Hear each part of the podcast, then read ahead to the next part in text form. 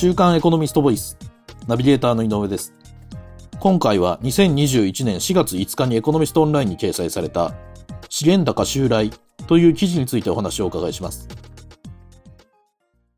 週刊エコノミスト編集部の桐山さんにお話をお伺いします。よろしくお願いします。よろしくお願いします。桐山さん、この記事では、えっ、と、穀物や金属などの資源の国際価格が高騰しているという話題について紹介されていますが、その資源の価格は現在どのような状況なのでしょうか？えー、もう、お資源というとですね、はいえー、小麦とか大豆とか、うんあートウモロコシ、まあ、こういうあの穀物とかですね、はい。えーあと金属、工業金属ですね、はい。えー、鉄鉱石とか、うん。あー銀とかですね、うん。えー銅とか、または、あーあとあの、お原油とかですね、天然ガス、うこういうまあエネルギー資源もあるんですけれども、うん今足元でまあこういったあの、お資源がですね、もう軒並み、えっ、と、大幅に上昇しているという状況にあります。一つ二つの品目ではなくて全体的に。はい、そうですね。まあ、例えば穀物で言えばですね、まあ、今年3月中旬時点でですね、去年の、お昨年の、まあ、コロナ禍が厳しかったですね、えー3月末と比較するとですね、ええ。えー、トウモロコシとか大豆は、まあ、あおおよそ6割値段が上がってます。うんうん。で、小麦もですね、えーまあ1割以上。で、あと、お砂糖ですね。はいえー砂糖はです、砂糖もですね、まあ5割ぐらい上がっているという状況ですね。はい。で、あの、おそうしたあの工業用のお金属もですね、はい例えば銅がですね、うんえー銅とか鉄鉱石が9割ぐらい上昇したりとかですね、9割？えーはい。あの、銀も8割以上上昇したり、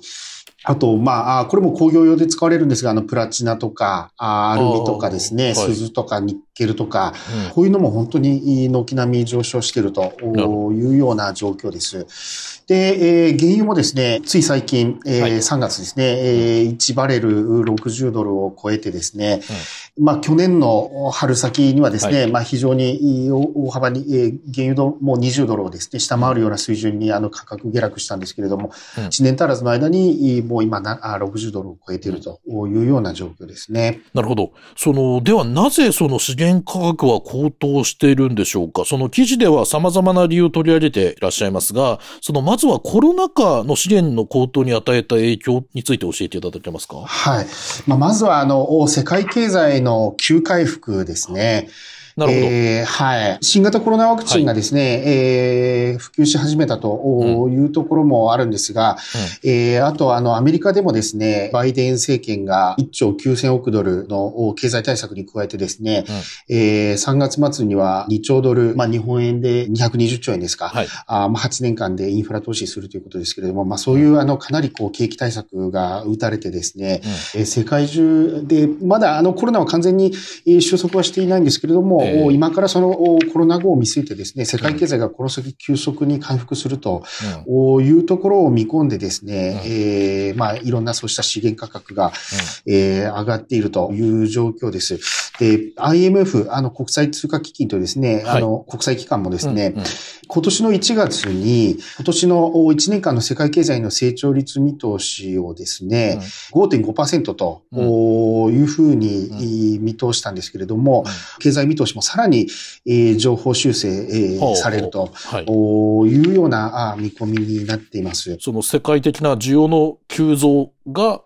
資源価格の高騰を招いていると。はい、そうですね。で、加えて、あの、はい。コロナ対策としてですね、世界各国で、えー打ち出されたのが、あの、お金融緩和ですね。はい。去年のお春以降ですね、うん。えー先進各国、まあ、アメリカ、日本はい。も含めてですね、金利を、まあ、ほぼ、まあ、ゼロに近くするような、政策もこう打ってますけれども、まあ、そうした金融緩和に伴うですね、大規模なあマネーがですね、そうした世界経済の需要のお回復というところを受けてですね、はい。金属とか、うん。えーまあ、穀物ですね、えーというところに、あの、マネーが流れ込んでいるというところもあります。小麦とか大豆とかトウモロコシ、あと、まあ、銀とかもそうなんですけれども、こういうあの主要な資源についてはですね、うん。市場、マーケットで、えー先物取引なんかも、まあ、活発にこうされるわけですけれども、ええまあ、そうしたところに、あの、お金が大量に流れ込んでいるというような状況が、あ要因として一つ挙げられるかなというふうに思います。なるほど。えっ、と、そしてその資源価格の高騰には、特に中国が大きな影響していると。大きく、まあ中国が大きく影響していると、お指摘もされていますが、これについてはいかがでしょう？はい。中国はですね、まあコロナからのですね、経済の、おはい回復が、あ他国に先駆けて進んだわけですけれども、うん。中国では今ですね、不動産投資が非常にあの活発化しているということですね。う。なるほど。特に沿岸部はいでですね、かなりこう、住宅建設とか含めて、かなり旺盛に不動産投資がなされててですね、えー中国の統計によると、今年1月、1から2月のですね、不動産投資がですね、えー前前の年の同じ時期に比べて、まあ4割近くう増えたという状況です。加えてですね、中国で、あとお穀物で言うと顕著なのがですね、はい。豚肉生産の急回復というところが非常に大きいのかなというふうに思います。はい。あの、と言いますのも、中国ではですね、2018年にあの、アフリカ豚熱 ASF と言われますけれども、あれがあ広がってですね、豚の生産がえー非常に落ち込んだんですけれども、はいまあそこからあ今足元を急回復という状況も重なっています。うん中国ではですね、豚肉がこの1年間ぐらいでですね、はい。えー日本の豚肉の生産量の4倍ぐらいもこう増やす見通しというふうなことも言われてまして、あそれはすごいですね。えーはい。うんうん。で、中国ではですね、今まであの、地方のですね、零細の農家が豚肉の生産のこう主軸でもあったわけですけれども、はい、はい。今こういうあの、豚肉の生産のこう近代化というのが非常にこう図られててですね、はい。豚ホテルなんてこう言われたりもするそうなんですけれど豚ホも、テルですか？はい、はい。えー大規模にあの、おなあ設備でですね、えーえー豚肉をこうお効率的に、えー生産すると、おはいはいはい養豚すると。そのホテルのような。な立派な設備で豚を大量に飼育するということですね。はいそうですねなるほど、なるほど、なるほど。はい。で、えーそこで使われる飼料もですね、はい。えーより、なんていうんでしょう、栄養価、タンパク質の多いですね、うん。えー大豆とかがひ使われるようになってですね、はい。えーそうしたところで、えー中国が、あーここ最近ですね、えーそういう大豆とか、あー飼料、トウモロコシとかですね、そういう飼料用の作物を、うん。まあ急激にこう、輸入を増やしているという状況にあります。へえ、なるほど。加えて、えーまあ、これはあの、ちょっと、お記事の中に日付の関係で盛り込めなかったんですけれども、はい。アメリカでもですね、えーアメリカはあの、トウモロコシとか大豆のまあ一大生産国なんですけれども、はい。はい。えーそこのお生産、作付けの予定もですね、えー見通しよりこう下回るということが、あの、3月末に、まあ、分かってですね、はい。はいこのおトウモロコシとか大豆のお先物市場ではですね、うんうんうんえー3月末にその先物価格がストップ高になってしまうとうんいうような状況もお拍車をかけているというところですね。なるほど。そのコロナ禍からの回復だとか、中国の大爆買い、まあ大量な買い付けの的な、その、なんでしょう、えっ、と、需要側の理由の他に、供給側の、その理由もあって、高騰しているということはいですかね。。はい。まさにその通りです。はい。で、その記事ではですね、それらの理由の他に、えっ、と、スエズ運河での座礁事故が、えっ、と、資源価格の高騰に影響するというような指摘もされてるんですが、こ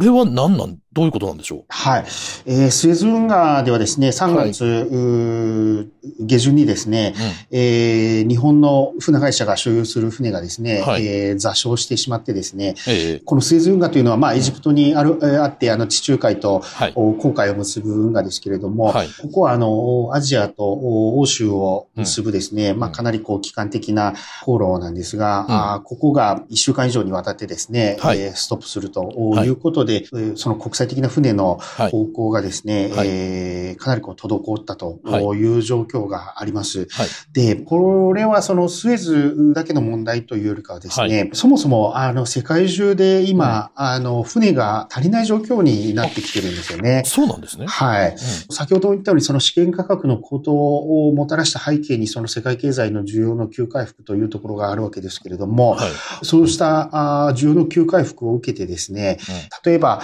トウモロコシとか、大豆の一大生産生産地であるアメリカとか、えーブラジルですね、えーここからその中国へ向けてかなり積み荷があー動くわけですけれども、積み荷を運ぶための船がですね、ん。もうお足りなくなって、うん。今、その船のお価格、用線量というんですけれども、はい、ここがかなり、まあ一部では10年ぶりぐらいの高値の水準になっています。えー、合わせて、えー、はい、コンテナ船、えー、なんかも貨物が急拡大しているところで、非常にコンテナ船の用線量もこう上がってるんですけれども、貨物とか、そういう小麦とか、穀物運ぶバラ積み船、まあこういったところも含めて、もう全体的にその用線量が上がってたところなんですよね。で、その中で起きた、その、今回のスエズ運河での座礁事故でもあったので、えそうしたもともと足りない海運市況にですね、さらにこう、拍車をかけるということにもなってですね、えかなりこう、海運市況にこう激震が走ったというか、あそういったところですね。あの、このスエズの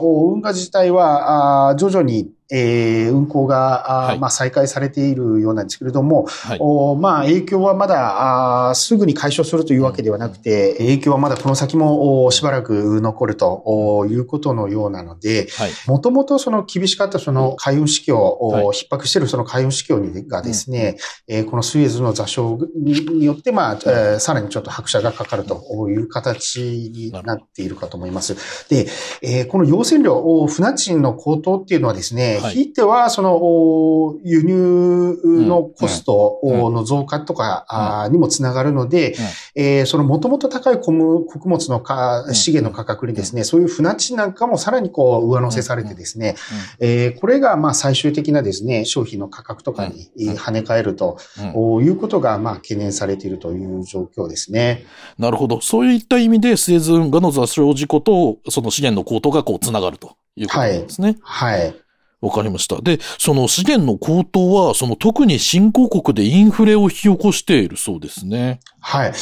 えー、まあ、先ほどもあの申し上げたようにですね、はい、えー、そうした資源価格のことが最終的に消費者に渡る製品のところでですね、はい、えー、値上げにつながると、は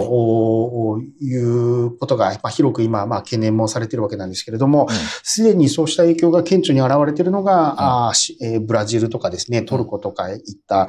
新興国です。うん、ブラジルではですね、今年2月の消費者物価指数がまあ5%、前年同月比で5%以上の上昇象になったりとかしているのに加えてですね、はい、えー、まあトルコでは、まあ、トルコの通貨リラが大幅に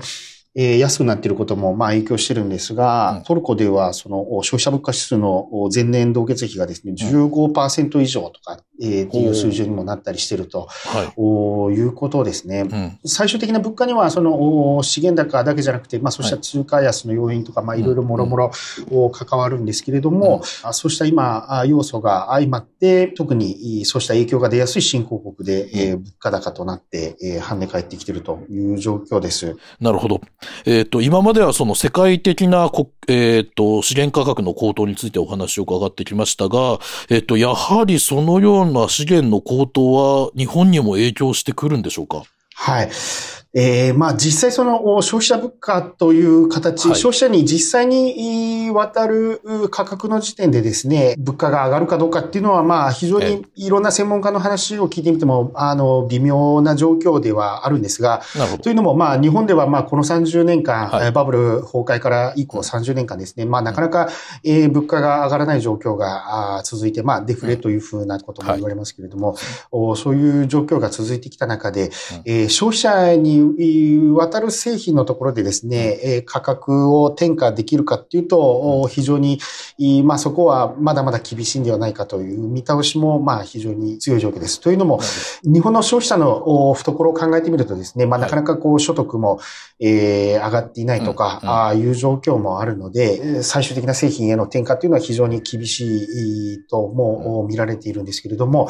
ただいずれにしろ逆にそのものを作る段階ではですね、その原材料の価格が上昇しているのはまあ間違いないので、どこかえー、消費者に転嫁できない分はどこか中間の段階で負担すると、うんうん、いうことが、まあ、広がるんではないかなとい。うふうに、はい、あの、見られています。え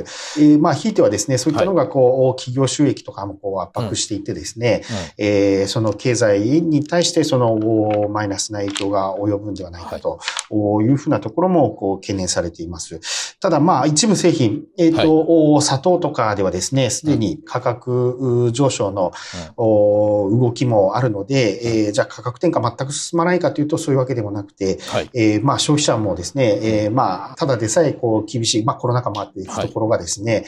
一部製品での価格上昇とか、はい、えー、またはその企業収益の圧迫によってまあ賃金が上がらないとかですね、はい、えー、まあそういうまあ諸々の要因によって、えー、影響を受けると、回り回って影響を受けるということも考えられます。えー、では最後にお伺いしたいんですが、その今まででお伺いしてきたような穀物や金属などの資源価格の高騰は今後も続いていくんでしょうか？はい。まあ、これも、あの、今後もまだ、あ当面続くというふうに、あの、はい、見込まれています。はい。あの、おまあ、ぼ、初めの方でも、あの、申し上げたように、まあ、景気の急回復というのは、はい、これからも、まだしばらく続きますし、うんうん、で、それは、あの、ワクチン接種の普及だとか、そういうところもこうあってですね、うん、経済は今後も、まあ、拡大していくことが、まあ、当面見込まれるので、はい、えー、その過程で、えー、需要も当然増えると。そうした需要も見込んでですね、えー、こういう穀物と資源価格も上昇するというふうに、あの、見込まれます。あの、なかなか資源、穀物とかですね、または工業金属はですね、えー、その需要が急激に拡大してもですね、え生産量を急激に増やすっていうのはなかなか難しいあの商品なんですよね。はいはい、えー、まあ、長い時間をかければ、あの、そういう需給は調整されてきますけれども、はいはい、おまあ、少なくとも短期的にはですね、うん、そういう需給のこうギャップといいますか、うん、まあそういうのがこう残る中で、うん、えー、生産量を急激に拡大することがな、まあなかなか難しい製品でもあるので、うん、えー、そういう需給のこうギャップが残る以上は、まだ、はい、当面は、えー、そうしたあ価格上昇、価格高騰というのは、はい、続くのかなというふうに思われます。なるほど、わかりました。ありがとうございます。今回は週刊エコノミスト編集部の桐山さんにお話をお伺いしました。桐山さん、ありがとうございました。ありがとうございました。こちらの記事はエコノミストオンラインにも掲載されています。ぜひご覧ください。